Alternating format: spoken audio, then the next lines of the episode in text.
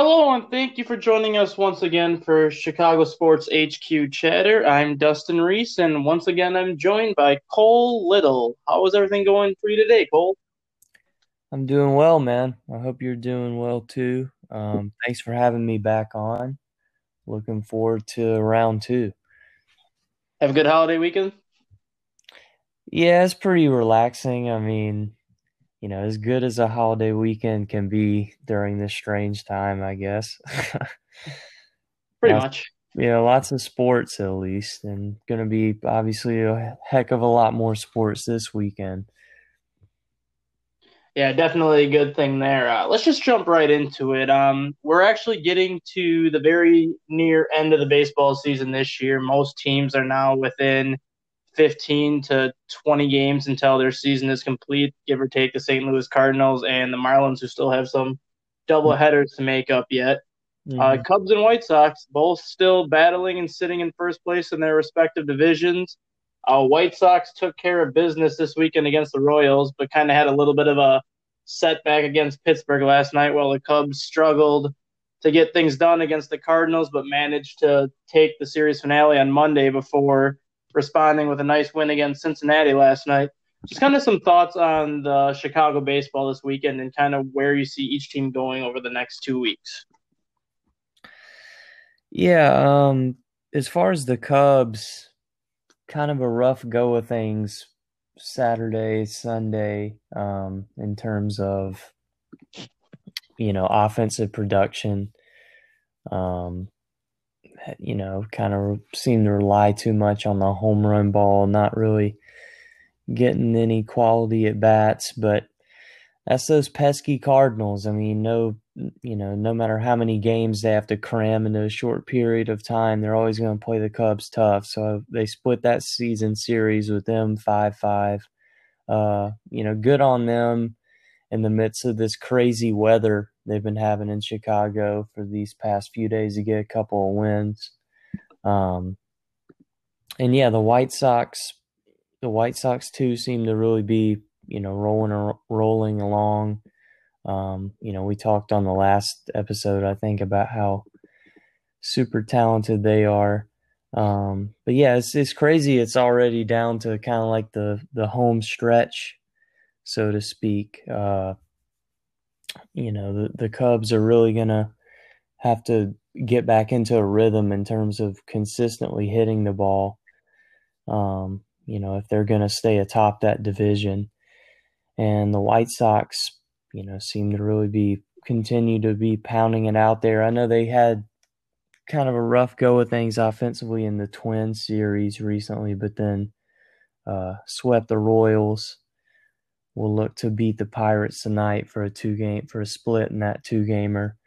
But um yeah, I mean both of these teams, you know, as long as they as long as they stay true to you know what's gotten them here, what's gotten them this far in terms of being atop the being near the top of the division the whole time. Um, they should coast into the playoffs. They should definitely be postseason material for sure. Uh, but yeah, we'll we'll see. I mean, still, you know, still a good good bit of baseball to be played on a proportional scale if you factor in you know the the shortened season. But yeah, it is crazy that it's already to the home stretch. Yeah, I guess one of the things that I shouldn't say frustrated me this weekend, but I took a lot of notice to this weekend was during the Cubs Cardinal series, especially on Sunday night when it was Jon Lester versus Dakota Hudson. You had the wind blowing out at probably 40 miles an hour at Wrigley Field. I think during the game they said that there was like a gale force wind mm-hmm. warning during the game, which is something that you normally don't see this late in the year. And yet the Cubs only managed to score three runs with both those runs coming off of homers. In a hmm. situation like that, do you think teams sometimes look up at the flags and rely too much on the wind and just try to crush it instead of just putting the ball in play? Because we all know during the wind at Wrigley Field, if it's blowing out at 30 miles an hour, a routine pop fly can turn into a basket shot just like a normal fly ball would. Yeah, and I mean that happened uh, in a way in that game in terms of the wind turning you know, fly out, potential flyouts or line outs under normal circumstances into home runs. Um, yeah, that was that was a strange one because the wind was insane for like the first mm, two or three innings. Um, you know, and I mean, we saw it on the very first at bat of the game when Kolten Wong hit that pop up in the foul ground and ended up getting blown into fair territory and, and being a the most unconventional ground out you'll ever see. But uh, yeah, that was weird because they hit because both teams hit several home runs in the early goings, and then the wind just kind of gradually died out. And it did seem like you know the the Cubs were, you know, were hitting it well when the wind was blowing out, but then this kind of died at the plate. Um, yeah, I've noticed that before myself. I mean, particularly with some of the you know more traditional sluggers so to speak that there is too much of a reliance on trying to get it up in that jet stream so to say and and get it out of the park. Um, and yeah when the wind died down the cubs offense went completely dead. It died with it but the cardinals kept on hitting the ball and and you know even after goldschmidt's uh, three run bomb they you know added some insurance runs. So yeah, that that's something that I've noticed, and then it's funny, you know, these past two nights, uh, these past two games that, of course, the Cubs have won, and the wins, I think, primarily been blowing in for most of these games. Um, a crazy stat: the Cubs have won both of these games without homering in either one of them. Uh, first time they've won consecutive games without going yard in either one of the games uh, since June of 2018. So, you know, I guess they've it's shown that they don't necessarily need, you know, the wind to be blowing out or don't need to rely on the home run ball.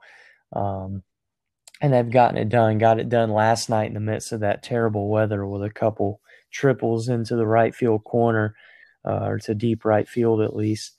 Um, but yeah, I mean that that's that to me is the ultimate key for this team in terms of developing into a rhythm offensively is to not try to rely too much on swinging for the fences all the time. I mean, that was one of the biggest bugaboos of the last couple years of the Joe Maddon era is it was sort of like living and dying by the home run game in and game out. And you know, when they got off to this 13 and 3 start this year, um, you know, there was there were a good deal of home runs, but there was plenty of of you know small ball. Uh, you know they were actually loading up the bases and getting something done, uh, which they haven't been doing lately with bases loaded opportunities. So that's just to me the ultimate key is to just yeah don't don't rely too much on trying to hit one out, um, whether it's at Wrigley or anywhere, and uh, yeah just get back to to what got them off to that great start. Yeah, and like kind of what you were saying yesterday with, uh, or just a second ago about yesterday with uh, Cubs winning the last two games without hitting a home run. Ironically, they sc- had two RBI triples last night, which ultimately won the game. And both of those RBI triples happened to go to right field where Nicholas Castellanos was playing. Mm-hmm. Castellanos has always been known as a great hitter, but not the best defensive player. And we saw that last night with the triple that Bote hit over his head as he misread the fly ball. Do you think had the Cubs known that the DH was a possibility this season heading into the regular season, do you think they would have brought Castellanos back and strictly used him as a DH? Wow, that's a great question. Um, yeah, that's definitely a thinker. Uh, just to quickly touch on what you addressed um, in terms of his defense last night. Yeah, his defense on both of those triples was shaky to say the least. Uh, he ran in on the Bote triple and then had to watch it go over his head. And then by it, the Baez triple, he just kind of really misjudged it on you know what probably should have been a double instead of a triple. Took too long to field it. And his defense, though, with the wind and the rain and just crummy all around weather. That might have contributed to it, but I think we touched on this uh, last week. How you know the one of the biggest question marks for him, or at least I've I've talked about this with somebody with Cubs HQ, is that um, one of the biggest question marks for him as a Tiger was his shaky defense, like you just alluded to. Uh, but it's funny we never really necessarily saw that too all that much when he was a Cub. I don't know if they just didn't the opponents didn't really hit it to him a whole lot or uh, or what, but yeah, that is an interesting thing to think about if they would have brought him back just to be a DH. Um, I don't know. I mean, I, I feel like you know, I, I feel like maybe the the money would have still been an issue or or just um, you know, worrying about having too much of a log jam there in that lineup, but I don't know, they might have. I mean, is it safe to say you kind of feel like they might have brought him back had they known the DH would have been a thing for for at least this year? I'm honestly surprised they didn't bring him back at all. Right. I really right. thought I didn't think they were going to give him a five year deal like Cincinnati gave him. I, I mm-hmm. figured that was going to be out of the question. I figured they would try to bring him back on like two or three years and maybe try to have Jason Heyward refigure his contract a little bit or try to have Lester refigure his contract a little bit to free up some money. When I saw him sign with Cincinnati, I mean, I saw the the amount of money and I saw the years, so I knew, like, okay, well, that's the deal that he was looking for. But I think had the Cubs come in, say, three year deal with something close to what Cincinnati offered him annually, I think he would have been back in Chicago. I think he would have been more so kind of like what Schwarber used to be, where Schwarber would play six innings in the field, and then come the seventh inning, you would bring in the defensive replacement. I think him and Heyward would kind of shuffle between center field, right field on certain occasions, and then once the DH was announced this year, I think Castellanos would have been in the lineup every day as the DH, and then let's just say the DH goes away again next year, the Cubs could figure out what to do at that point. But he, to me, was just the lifesaver of that franchise last year, even though they didn't make the playoffs out of it. Mm-hmm. The energy that he brought was something the Cubs hadn't seen in a couple years, and you can see it right now in Cincinnati. He's not the same energetic player that he was because the team isn't winning like he expected it to be. Winning is contagious, and if you're winning, it brings out a certain side and a different side of you where I think if he would have came back to Chicago this year, he would have still had that same energy that he played with last year. Yeah, probably so. I mean, you're right. You know that he was really the the plug after they acquired him at the trade deadline. Um, I mean, really one of the few positive, you know, takeaways from the last six weeks or so of the Cubs season last year was you know him continuing to play well, all that he contributed. Um, yeah, he had he had a, a, stretch here with the Reds where he hit a lot of home runs, had a hot streak, but uh, yeah, I mean, you know, it, it would have been nice to to think of him as being back in the lineup as everyday DH. I mean, I, I was about I was about to say, you know, I was thinking when you were talking about his defense that you know he's essentially a, a DH in waiting. I feel like you know mm-hmm. once his Reds tenure runs out, he'll probably head to the AL if the NL doesn't have the DH permanently by then, and be a DH. He's kind of a JD Martinez type of guy. Um, yeah, that is something nice to think about because you know the Cubs have had this sort of running rotation of guys they're they're putting in there is the DH from Caratini, who hasn't really done well spot, to sometimes Contreras when Con- Caratini's behind the plate, Kipnis. Um, you know they they just acquired Jose Martinez. That didn't work out too well. So yeah, we got Billy we got Billy Hamilton out of it, which right. I said in, I said in the story that I wrote this morning. Billy Hamilton to me is kind of like the Terrence Gore signing back in oh, 2017, yeah. where yeah. the Cubs are literally just going to use him as a pinch runner in the eighth inning when they need to steal a base, mm-hmm. and then just stick him out in center field in the eighth inning just to keep him in the game. That's pretty much all he's going to be used for. Yeah, it's it's.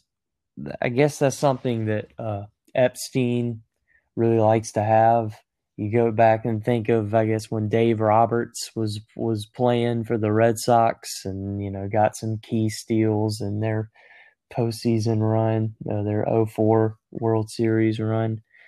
Um, so yeah, that may be something that Epstein really likes to have that kind of designated base runner, so pinch runner, so to say. But uh, yeah, it'll be interesting to see how he factors in. I feel like they've made a lot of lineup changes, or roster moves recently. Um, so hopefully they'll they'll find some stability now. And that, yeah, as the standings sit right now, the Cubs, despite having the third best record in the National League, are actually the number two seed in the National League right now because the Padres would be second in their division, so they wouldn't get the division winning side of things. And then the White Sox right now are the three seed, possibly four seed, depending on if Cleveland or Chicago has the tiebreaker.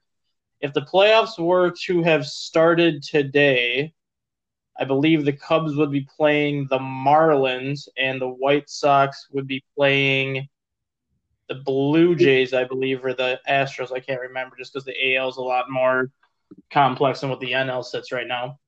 But if you could pick a dream matchup for each teams as to who you would want to see play they them play in the first round and a team that you think they want to avoid in the first round, who would you say those teams would be? Hmm. That's another great great question. Um, for starters, in terms of like a dream matchup, uh, at least for the for the Cubs, I guess my dream matchup would be somebody who, you know, would be the easiest for them to get by. Um, I feel like them maybe playing the Marlins would be wouldn't be too bad of a, a situation for the Cubs you know, the Marlins have arguably overachieved.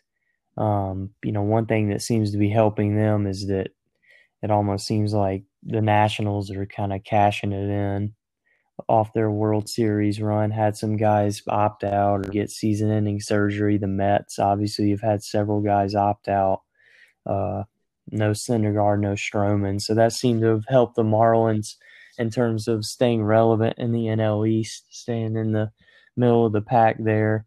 Um, that would be a good matchup, I think, for the Cubs because you have a roster this stacked with players with uh, postseason experience with the Cubs, and then with the Marlins, you have a team composed of guys who have virtually no playoff experience. Um, but that so that would be maybe a good opportunity for them to get to the next round.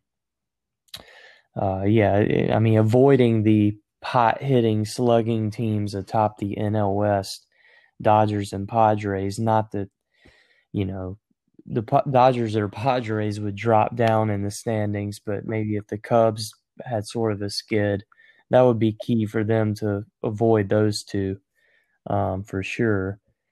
As far as the White Sox, um, you mentioned the Blue Jays. That would be a really fun series to watch. Uh, you know, I, I kind of like for that one to maybe be longer than a three game set. But if they had to play them at all, that'd be really fun to watch. Those are two clubs that are similar in that they have so much young talent, so much power in that batting order.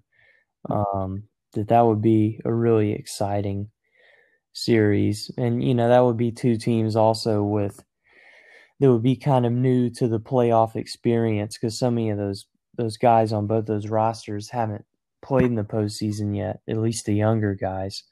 Um, so that would be a really fun matchup. Uh, for sure.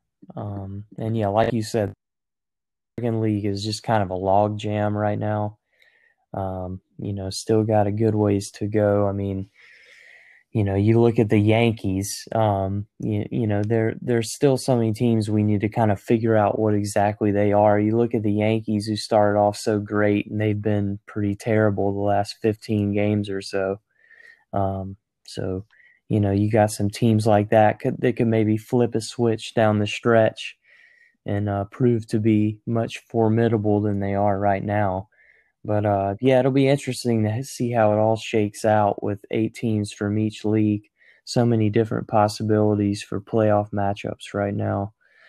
So just the key is just to keep winning and try to win the division for sure, and and at the very least host a couple, potentially host a couple playoff series, or at least get home field advantage in them.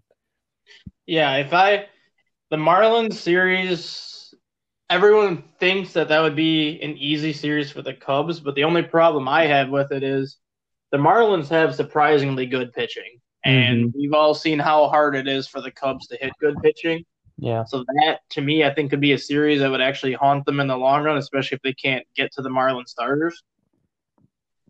Uh, the series that I would like to see first round right now for the Cubs would, I think, be the Rockies. More so, I think it would give them a chance to kind of get revenge on 2018 when the Rockies came into Wrigley for the one game playoff mm-hmm. and took them out there. This would be a guaranteed two games at Wrigley. So even if they would lose the first one, they would still have that second game to even things up. A nightmare matchup, I would say, for the Cubs is probably the Cardinals in that first round, just because the Cardinals know them so well. Yeah. And we saw in the doubleheader this weekend.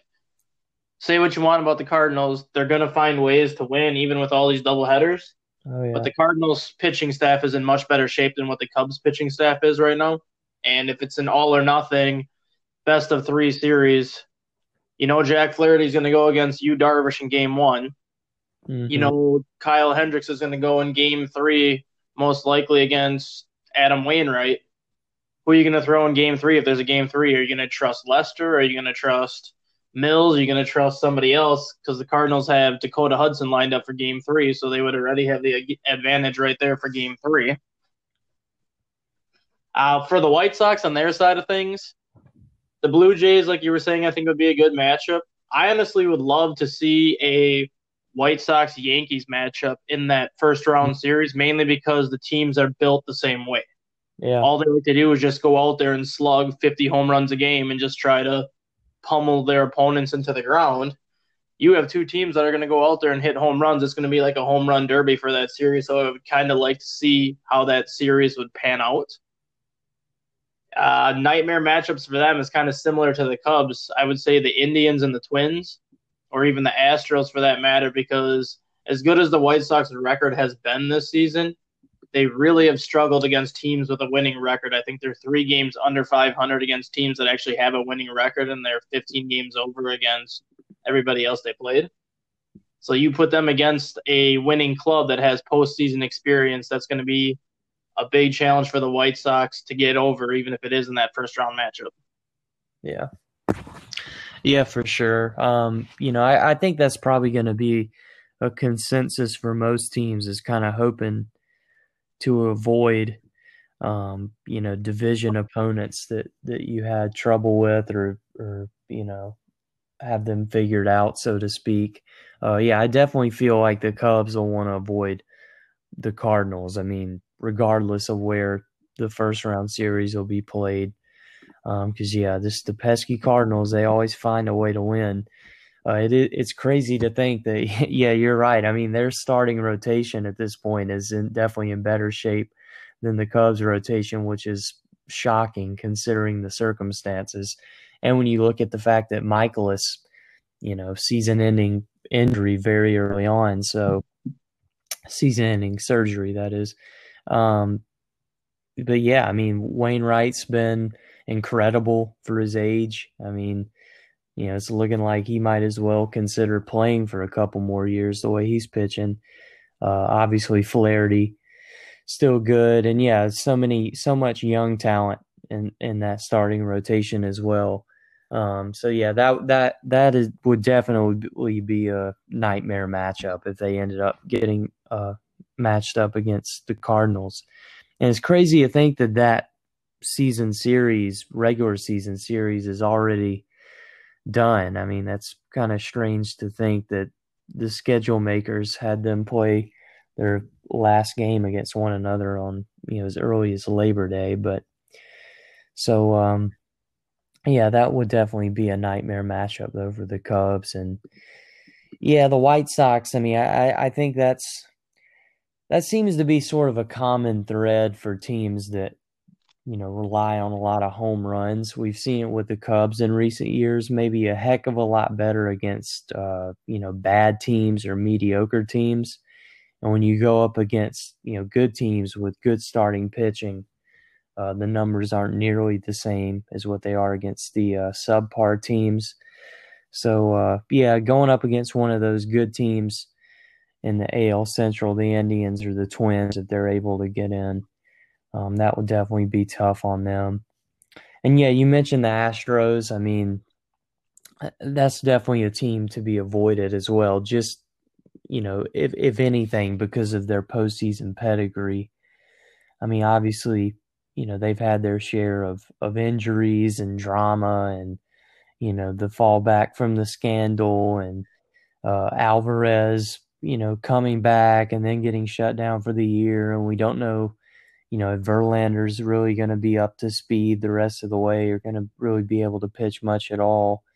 Um, but that's still definitely a team to to be avoided. But you know, you could maybe say the same thing about the Yankees just because of how much power they have, and again, the the postseason pedigree. So a lot of variables. I mean, like I said, just for both for both teams, for both Chicago teams, I think it's just a matter of trying whatever do whatever you can to win the division.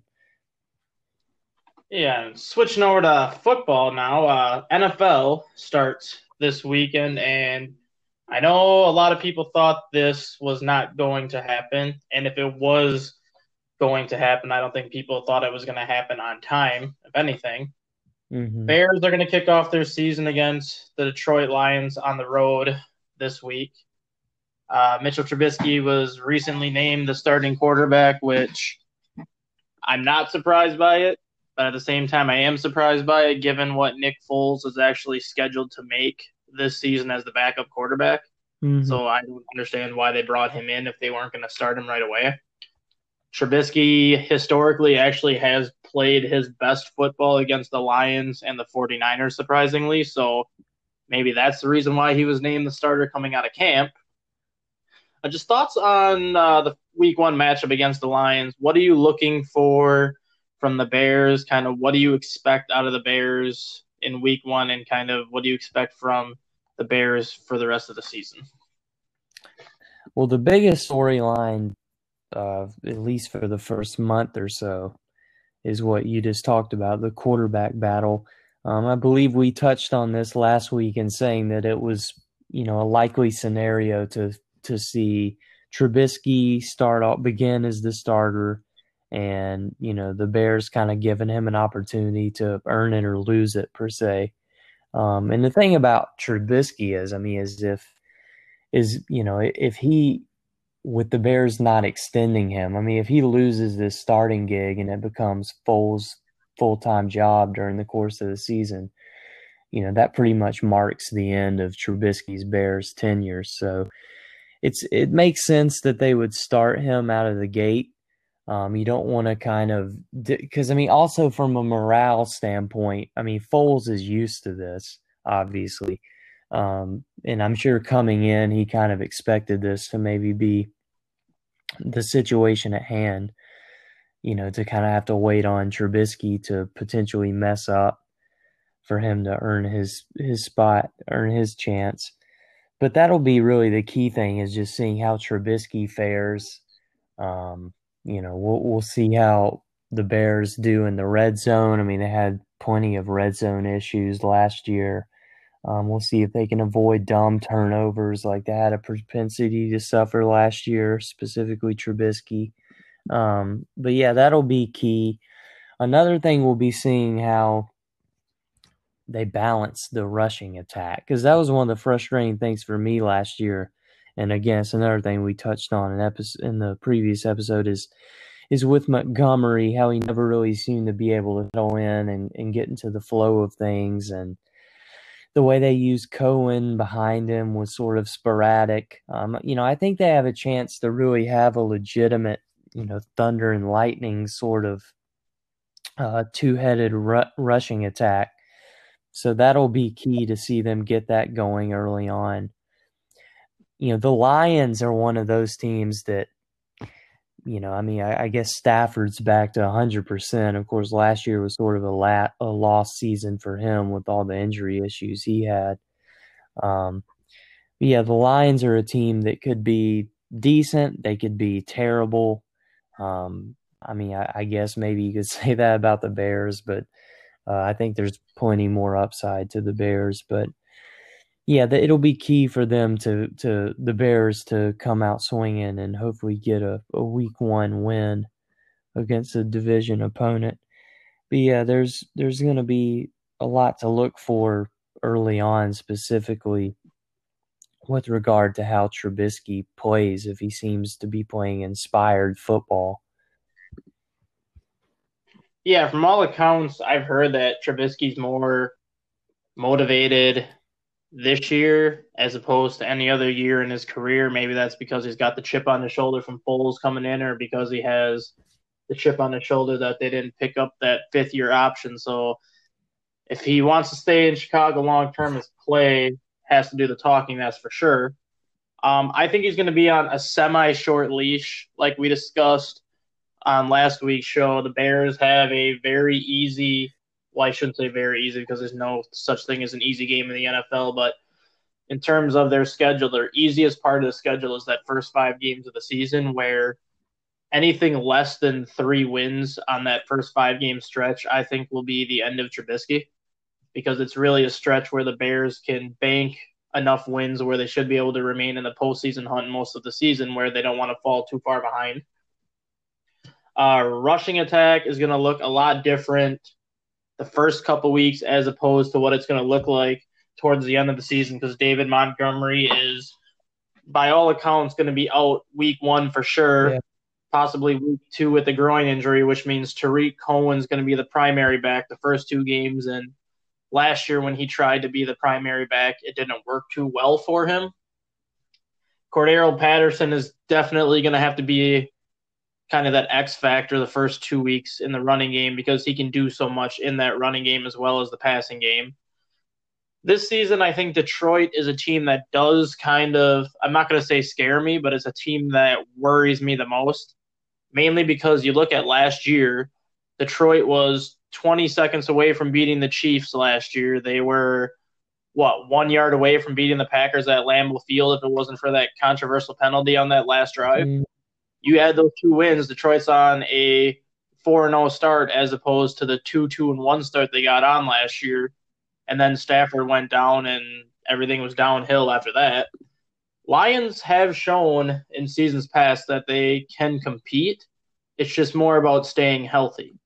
And if that team stays healthy and if Stafford stays up with Adrian Peterson now signing with the Lions, the Lions are a team that's going to be a tough out for anybody this year.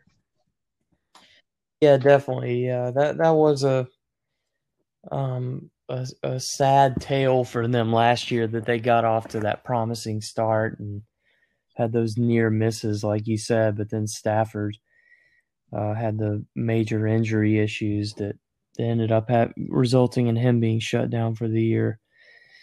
But yeah, I mean, not having uh, Montgomery potentially week one, possibly week two, or I guess definitely uh, week one. Um, that's going to be tough for sure, but you know, because I mean, like I said, that would be key to seeing how they kind of integrate that two-headed rushing attack, the Bears.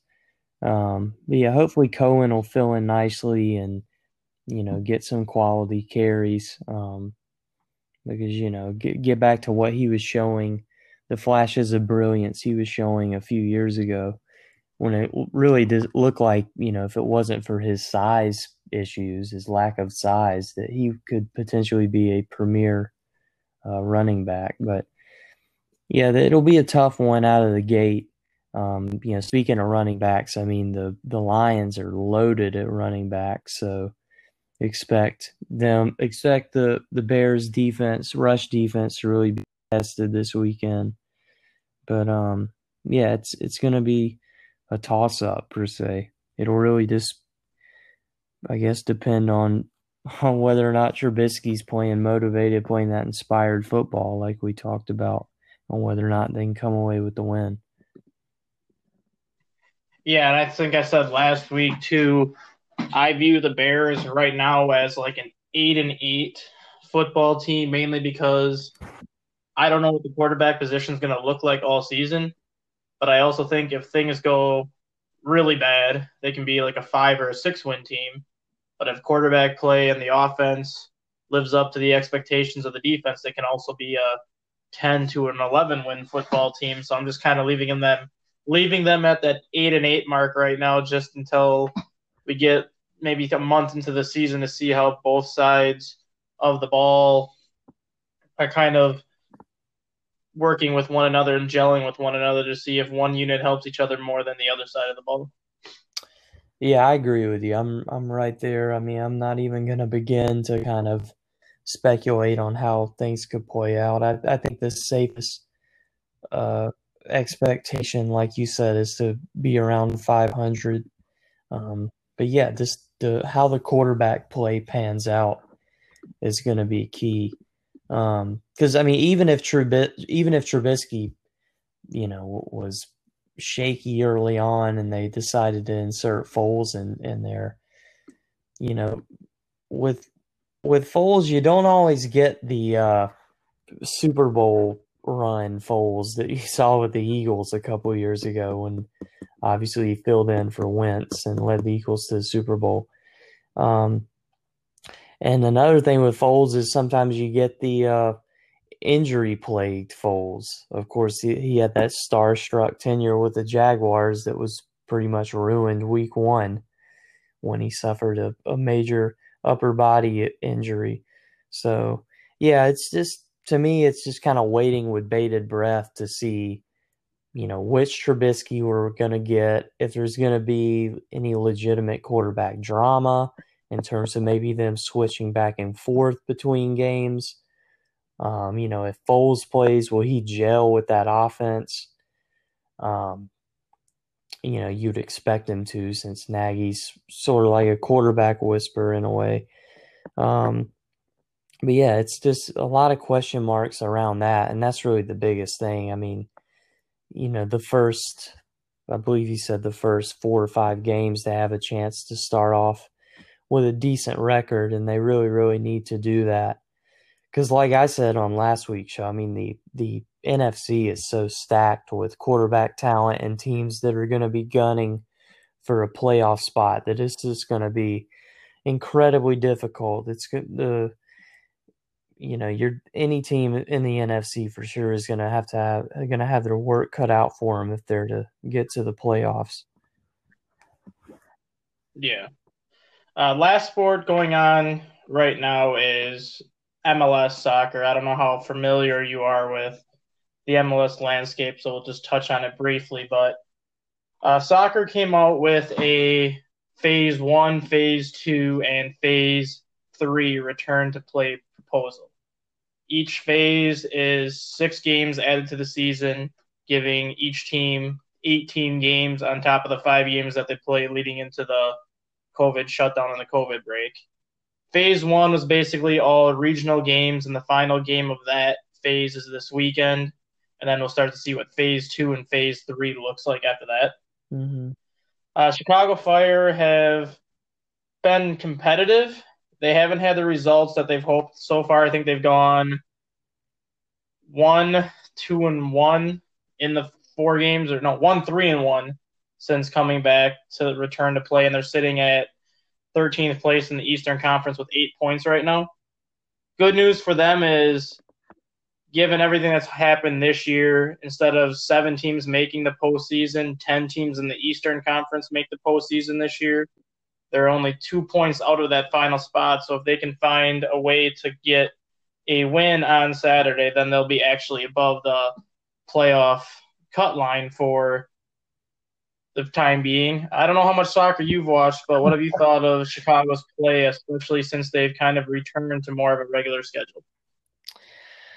Yeah, um I haven't necessarily been in the MLS loop quite like I should. Um, that'll definitely be something I'll look to up my game in as we move forward with the Chicago Sports HQ chatter. Um, but yeah, it's it's been kind of it's been interesting. I mean, they of course they had the uh, tournament when they returned to play, um, and that was really exciting. But then it's just kind of like well, waiting around to figure out how the rest of the regular season is going to play out. Um, you know, it, they definitely seem to be a team that, you know, at least prior to the shutdown, seemed to be you know on the path of of coming up short, maybe in a rebuilding phase, so to say. But I guess it's you know it's kind of like Major League Baseball. I mean, with the expanded playoffs, and if you have a chance to get in, you might as well go for it. Um, you know, no telling, no telling what'll happen. Really, I mean, I don't, I don't necessarily know how many people expected uh, the Columbus Crew, who I think uh, the Fire playing coming up. I don't know how many people expected them to be as as good as they've been uh, coming into this season. But uh, you know, it's it's going to be competitive. It's going to be an interesting format to try to to get to the postseason. So we'll see. I mean, we'll see how the Fire play coming out of the game, coming out of the gate. Uh, you know, in in this return to play, and um, you know what we've seen from them so far. Like I said, uh, you know, before the shutdown, seemed like a team that was destined to kind of set their sights on 2021. I think they played, um, what, maybe five, five or so matches since the end of the the tournament. Yeah, uh, they just they their first match was August, I think, 14th, and they played five games with their final game of phase one against Columbus on Saturday, and then I expect to have probably a week off before phase two starts, just so they can get the schedule mm-hmm. and everything else situated. Yeah. Yeah, I know they. Uh, I think they beat Cincinnati three 0 um, That was pretty good. But I mean, Cincinnati's sort of in the same boat as Chicago in terms of being a young team looking to the future. But um, yeah, we'll see. I mean, we'll see if they can get there. You know, it's you know if you're if we're talking Chicago sports right now, it seems to be we're talking just do what you can to get to the postseason. So maybe they can get there. Yeah, I was I was a little bit higher on the fire than most people were. I did not expect them to make the playoffs this year, but I expected them to finish a lot better than what they did last year. They had a new coach coming in and he had a very good international coaching pedigree, especially over in Europe, which is the main reason why they wanted to bring him in. They brought a lot of uh, foreign transfers in, especially Robert Berić, who's like one of the best strikers in the European circuit for quite some time.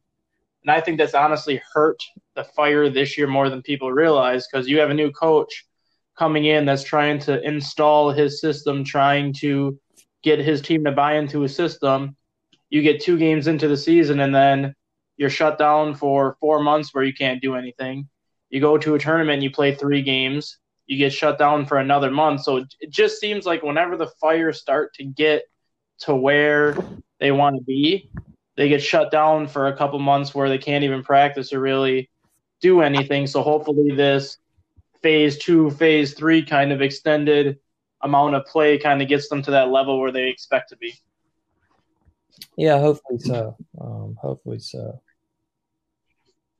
And then kind of going into like the off season now, uh, M for basketball fans, Bulls off season has been going on a lot longer than any of us had hoped. Uh, Chicago Blackhawks off season started a couple weeks ago, and now that Vegas eliminated them from the postseason.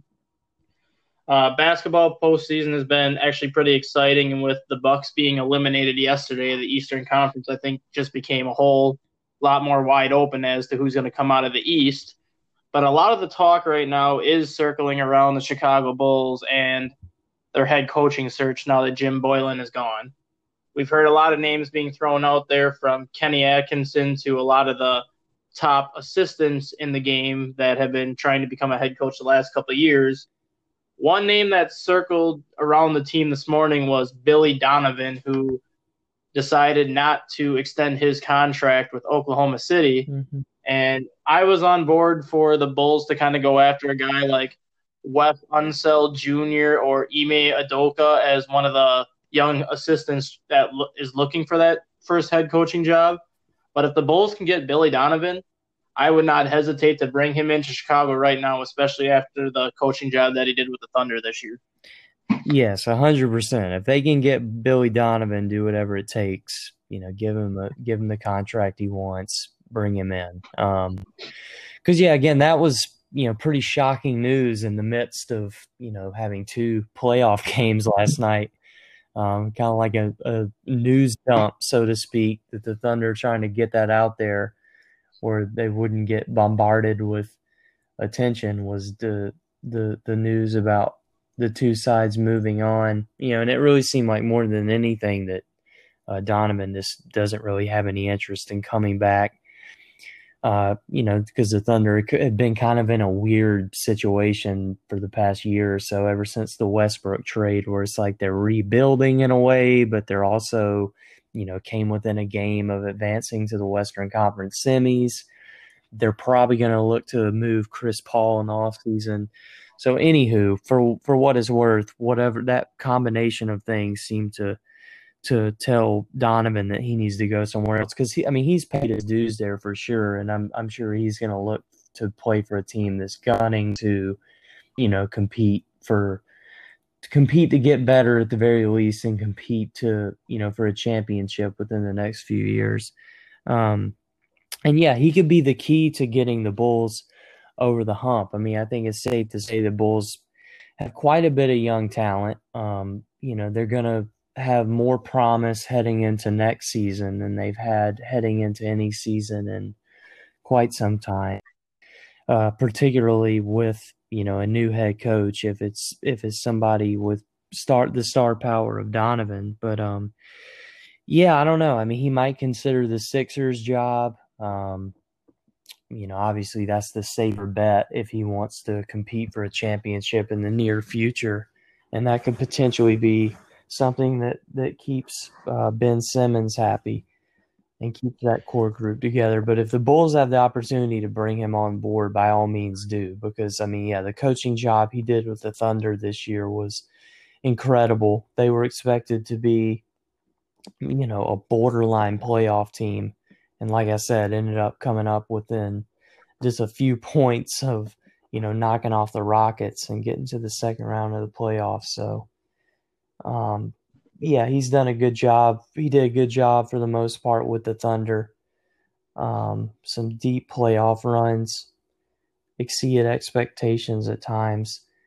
And uh, yeah, I mean, you know, based on his pedigree from Florida to the Thunder, um, the Bulls should definitely, definitely, definitely give him whatever he wants if if they can get him over over getting an unproven assistant coach with no head coaching experience that kind of leads me to my next question then too. Uh, you brought up the Philadelphia job, which on paper it's more of the win now type of job, right. but with Udoka being the top assistant searching for his first head coaching job, I get the sense that Philadelphia is going to give that job to him, mainly because his high regard with Gregg Popovich and a lot of the NBA executives have like very high remarks on Udoka, so keeping him in Philadelphia might be a good thing just because of the player familiarity with him. Mm-hmm. But I think the Bulls' job is actually more intriguing than any of the openings that are available right now because you have a very large market in Chicago that if they have the money, they're going to be able to spend and bring players in.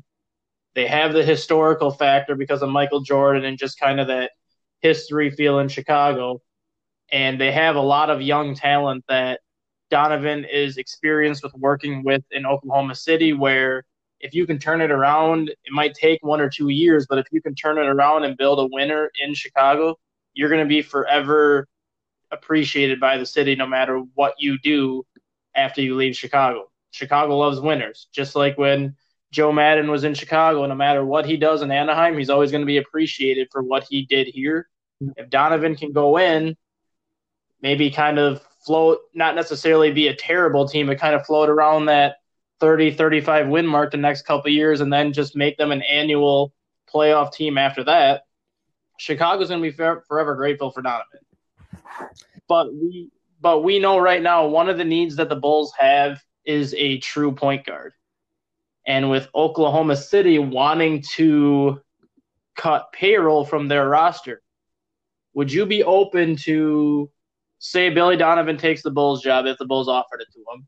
Would you be open to trading Otto Porter Jr. and possibly another player to Oklahoma for Chris Paul?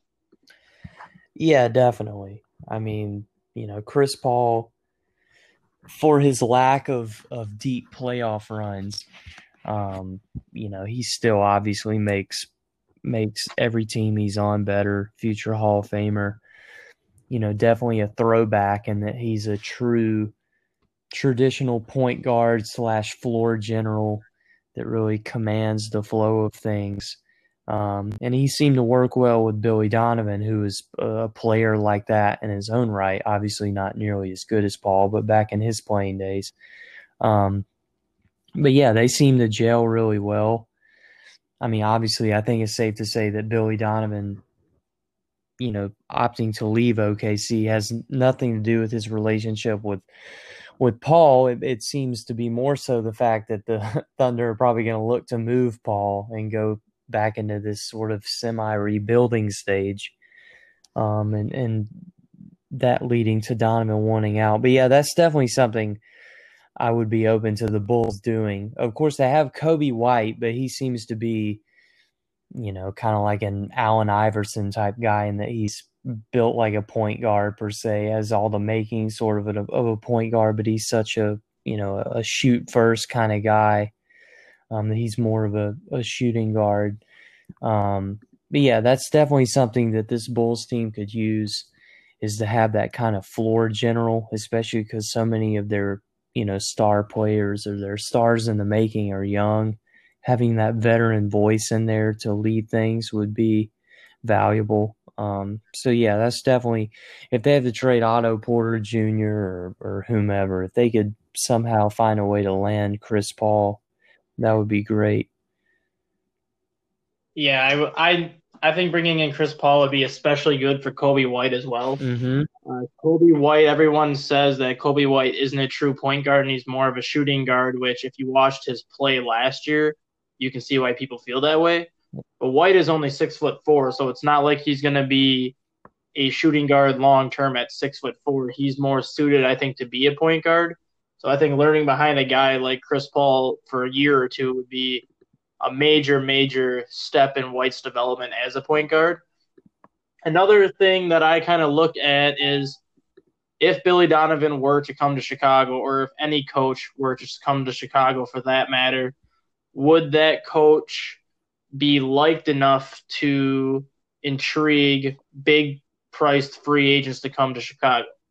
I know Chicago's tight on cap space right now, but Anthony Davis last year did hint on him not really a desire, but more hinting on that he would like to play for the Bulls at some point because he's a Chicago kid. I would love to see Anthony Davis in Chicago. I don't know how the Bulls could make it work given what their payroll is at this point. But what is if Billy Donovan is not the answered head coach? Who's a head coach that you think could come in that could potentially bring a guy like Davis to sign in free agency? Uh that's that's tricky. I mean, I think the the key phrase in there is that you know Anthony Davis hinted that he would like to maybe play for the Bulls at some point. You know, maybe at some point down the road. I'm not necessarily holding my breath on that. Um, you know, he's only 27 and obviously, you know, arguably the best big man in the game. So I feel like it, it might, it's fairly likely that he'll, you know, sign on for a few more years with LeBron in LA to try to win a few more titles and then maybe choose to take his talents elsewhere. Maybe if the Bulls are more promising by then, he would choose to join. So I'm not necessarily holding my breath that he would, that he'll do that um, this off season, whether whether or not the Lakers win the championship this fall. Uh, as far as a coach that would bring him there, that could maybe sway his decision. Um, you know, Donovan's maybe the the best option there. Um, you know, because in terms of his pedigree, you know, Alvin Gentry is the guy who coached Davis for a little bit in New Orleans before Davis moved on to LA. Obviously, got dealt there. So, um, you know, and they seem to have a pretty good rapport. But I haven't seen uh, Gentry's name mentioned at all in the in the Bulls coaching search so far. Um, you know, Atkinson's another one. Uh, he seems to be a guy who's pretty well respected. Of course, the way things ended in Brooklyn was were kind of strange. It really seemed like more than anything else that you know Durant and Irving were going to pick their own head coach, whether you know Kenny Atkinson was was willing to stick around or not, which maybe sort of pushed him to uh, head out the door early. But uh, yeah, I don't necessarily know if there's a coach that could particularly sway Anthony Davis. I mean, having Donovan there would be would would be make it more appealing. But I think Anthony Davis is going to do what Anthony Davis is is going to do, regardless of really who's the coach. And like I said, I would be surprised if he chooses to go the hometown, you know, sweetheart route, so to speak, by by coming back to Chicago to play for the Bulls right now when he's at the top of his game and probably looking to win, you know, championships, maybe win an MVP, so on and so forth. So uh, I would be a little shocked if he's not if he doesn't at least agree to hang around with the Lakers for a couple more years or, or go to another team that's championship ready. Yeah.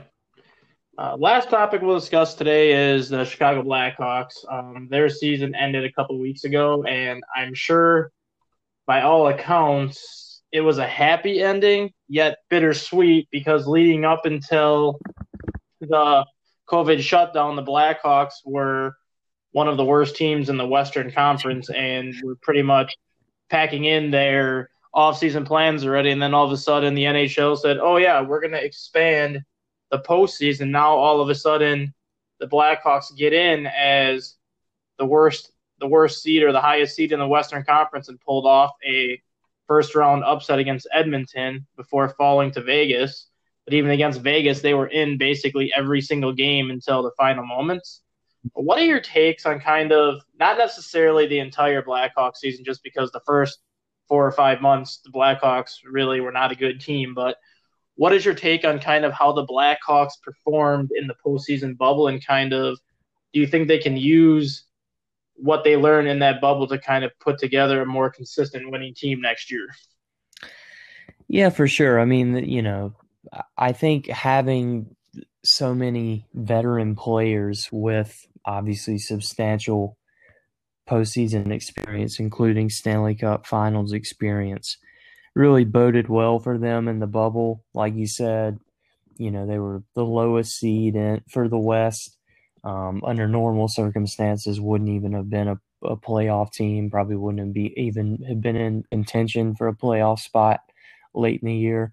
But they got in, uh, pulled off the upset. You know, held their own against uh, Vegas, uh, you know, as well as could have been expected for them to. But yeah, it was pretty impressive. I mean, for them, I just, I don't know. I mean, they have so many veterans. Of course, they moved on from Quenneville as the coach in recent years.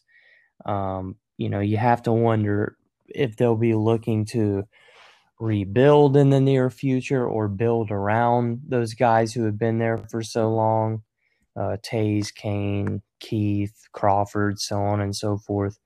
Um, but yeah, I mean the talent's definitely there. You know, they still have they still have like one of the more star-studded rosters really in the Western Conference.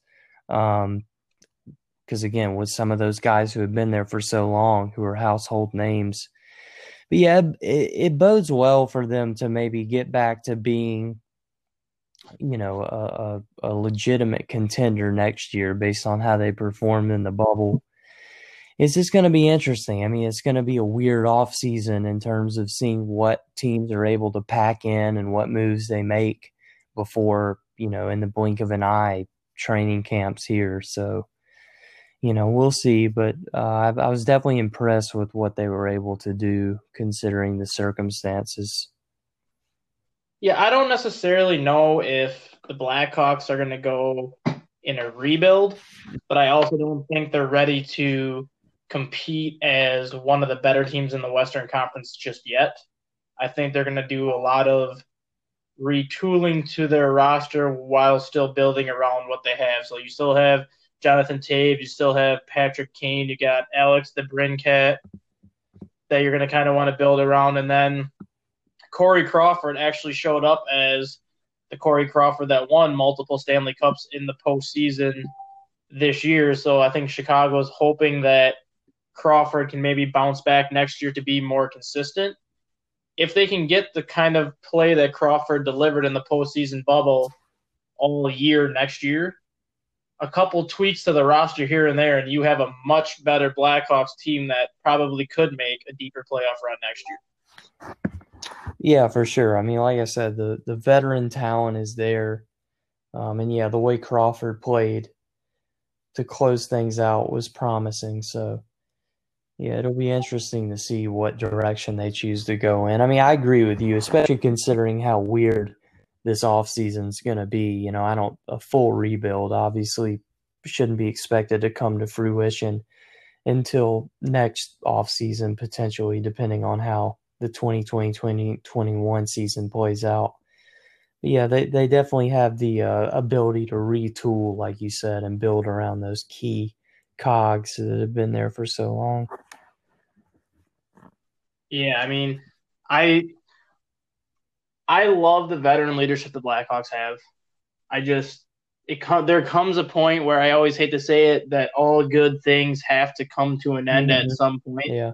The Blackhawks have had an incredible run with the group of veterans that they have. I just don't see this group sticking around completely together much longer. Patrick Kane and Jonathan Toews might be the only two that I would not trade anytime soon just because of what they've brought to this franchise and kind of what they've meant to the franchise since they got here. Mm. But I wouldn't be surprised at all to see any of these other veterans like Duncan Keith on the roster be traded for younger talent to, that can help the team not only in the short run but in the long run as well. Mhm. Yeah, for sure. But that's all the time we got for today on Chicago Sports HQ Chatter. Cole and I will be doing this podcast every Wednesday afternoon. And pretty much we'll be discussing the same things we talked about today, just sports life in Chicago. With the NFL season starting next week, we'll have probably more football to discuss than we did this week. But you got anything else you want to add, Cole, before we end things today? yeah, just you know, thanks again for having me on. Uh, thank you for listening. For those of you who are tuning in, you know, be sure to check out all the websites in the Chicago Sports HQ uh, tree, the branch, so to speak. Um, you know, Cubs HQ, Chicago Bears HQ, Chicago Sports HQ, Bull, Bulls HQ, so on and so forth. Check us out. We're writing over there. We're doing all kinds of good stuff, including this podcast. Um, like uh, like Dustin said, you know, be once a week. Um, but yeah, we got a lot to look forward to, Dustin. You know, got football NFL season starting up tomorrow.